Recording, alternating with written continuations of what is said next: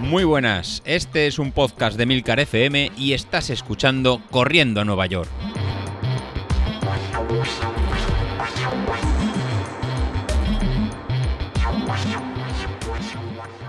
Hola a todos y bienvenidos al podcast Pirata de la Semana, el episodio de los miércoles. Y aquí estoy después de una semana en la que la verdad que he estado de vacaciones y he comido como un gorrino.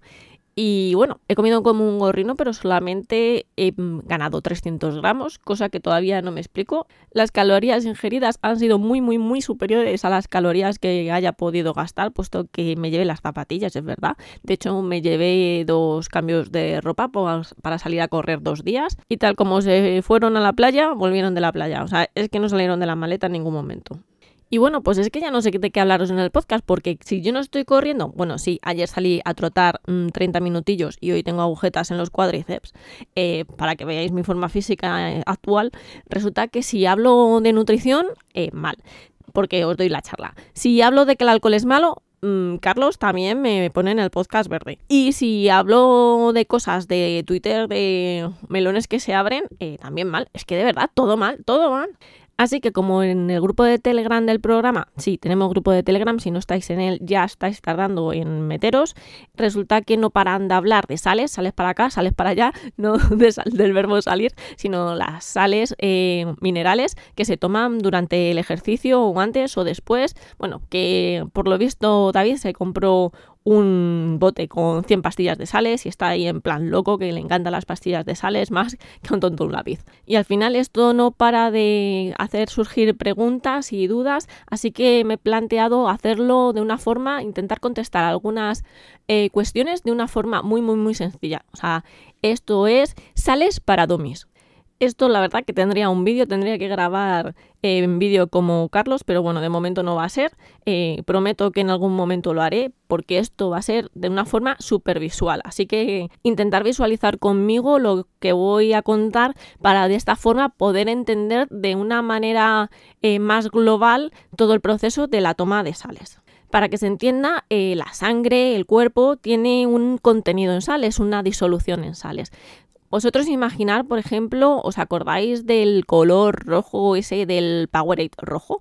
Pues visualizar el Powerade rojo y pensar que eso es el color de la sangre, ¿vale? Eh, ahí está el agua y el tono ese rojo lo darían las sales, ¿vale? Imaginad eso de momento. Bien, ¿tenéis el Powerade rojo en la cabeza?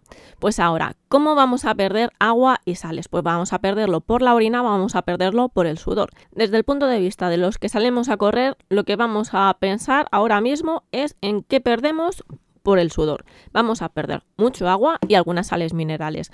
¿Esto de qué va a depender? Pues es que va a depender de la persona. Por eso es muy complicado decirte, pues tienes que tomarte una pastilla de sales cada tanto tiempo o tienes que tomarte dos. ¿Por qué? Porque depende de las personas. Hay gente que suda muy poco agua, pero muchas sales. Y sin embargo, va a haber gente que sude un montón de agua y menos sales. Así que es algo muy específico de cada persona y es muy complicado hacer una recomendación que valga a todo el mundo. Bueno, no es que sea muy complicado, es que realmente es imposible. Bueno, pues ya estaría explicado la salida de agua y sales minerales a través del sudor. Bien, como he dicho, depende de la persona. Y luego podemos incorporar agua y sales minerales durante el ejercicio, antes del ejercicio o posterior al ejercicio. Y básicamente hay tres procesos. Uno, meter solamente agua. Dos, meter agua y al mismo tiempo sales minerales y meter solamente sales minerales o poquita agua con muchísimas sales minerales metemos agua en el cuerpo solamente bebiendo agua, metemos, podemos meter agua y sales minerales en la misma concentración que tenía nuestra sangre en un principio en nuestro cuerpo, eh, y eso es mediante bebidas isotónicas. O podemos prácticamente meter sales minerales solas a través de pastillas, pero también hay otra forma de aportar muchas sales con bebidas o geles hipertónicos, es decir, que tienen mucha más concentración que nuestra sangre, que nuestro cuerpo normalmente de sales. Si no lo habéis escuchado nunca, pues hay algunos basados en agua del mar. En resumen, en un principio saldrían de nuestro cuerpo por el sudor agua y sales minerales en una concentración que no conocemos y vamos a introducir o agua o un isotónico o vamos a introducir unas sales. Si el entrenamiento es muy corto, si vamos a hacer una carrera muy corta, si no hay una situación en la que haga un calor y una humedad excesiva que nos haga sudar muchísimo, eh, bueno, y luego ya está la variable, como he dicho, personal, pues la mayoría de las veces no vamos a necesitar aumentar la pastilla de sales. ¿Por qué? Porque al final nuestro cuerpo va a regular, se va a volver a los valores de fábrica, por así decir, en el momento en que empecemos a beber y comer normalmente después del entrenamiento. O sea, él solo se va a regular a través de la orina, de concentrar o no la orina, eh, pues del mecanismo de la sed y, de los alimentos que nos puedan proporcionar eh, esos, esas sales minerales que hemos perdido pero puede haber entrenamientos que sean muy exigentes porque sean muy largos, eh, se sude mucho por las condiciones atmosféricas, bueno, como he dicho antes, la variabilidad eh, personal, eh, eso va a hacer que a lo mejor necesitemos un aporte extra de sales porque nosotros sudemos muchísimas sales. Al final las sales minerales están relacionadas con cosas tan importantes como la contracción muscular. Y cuando digo contracción muscular también hablo de la contracción del músculo cardíaco.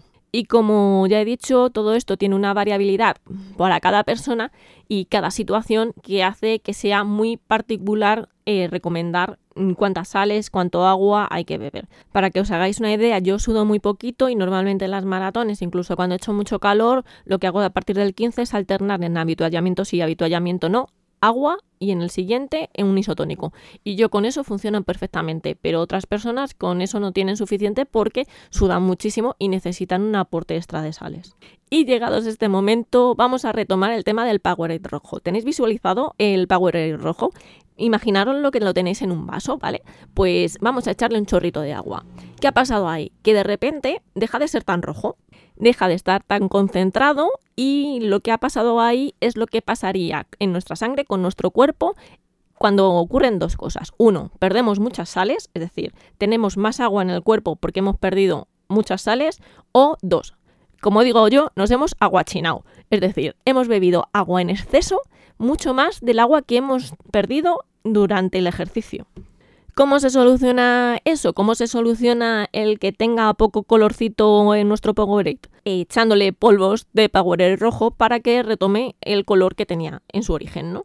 Bueno, pues eso es lo que tenemos que hacer cuando bebemos demasiado agua. Es malo, cuando sudamos muchas sales y encima solamente reponemos con agua, pues estamos todavía agravando más el problema. Entonces lo que tenemos que hacer en ese momento es tomar algo que tenga más sales que la concentración del cuerpo. O sea, una pastilla de sales o un gel de estos hipertónicos que os contaba. Y por otra parte, lo que puede pasar es que tengamos, ¿os acordáis? Nuestro Power rojo, normal, no le hemos echado agua, el Power rojo tal y como está, echado en un vaso, y le echamos sales de Powerade rojo. O sea, como si fuese el tank este tropical, ¿os acordáis? De cuando éramos pequeños, el tank tropical, que bueno estaba. Si le echamos demasiadas sales, eh, demasiado tan tropical eh, a nuestro Powerade, lo que va a pasar es que la concentración va a ser muy grande. ¿Y esto cuando es cuando ocurre? Pues por ejemplo, porque nos hemos pasado tomando más sales de las que hemos perdido o por ejemplo porque hemos sudado muchísima más agua de la que hemos repuesto.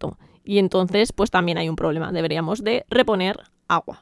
Y os preguntaréis ahora que cuando leche nos tomamos los isotónicos. Pues los isotónicos los podemos tomar en cualquier momento eh, lo que pasa que no va a contrarrestar el que tengamos poca agua en nuestro cuerpo o que tengamos pocas sales en nuestro cuerpo.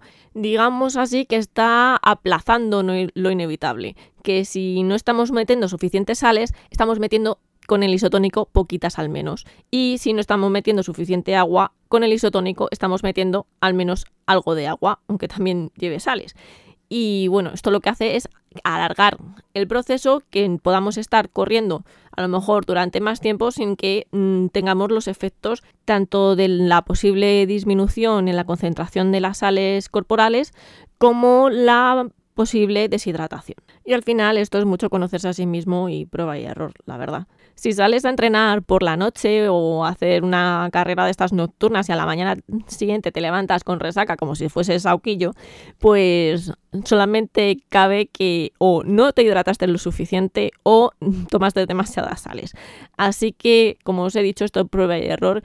Espero que os haya servido algo de ayuda el tema de visualizar el Powerade rojo y las sales porque yo creo que es una forma bastante visual de poder entender el tema de cómo varían las concentraciones sanguíneas. Y bueno, pues eso ha sido todo por hoy. Espero que os haya gustado, que no os haya aburrido mucho y yo qué sé, si es que si no os gusta nada, yo ya no sé de qué hablaros. Así que nada, un beso, abrazo de meta, adiós.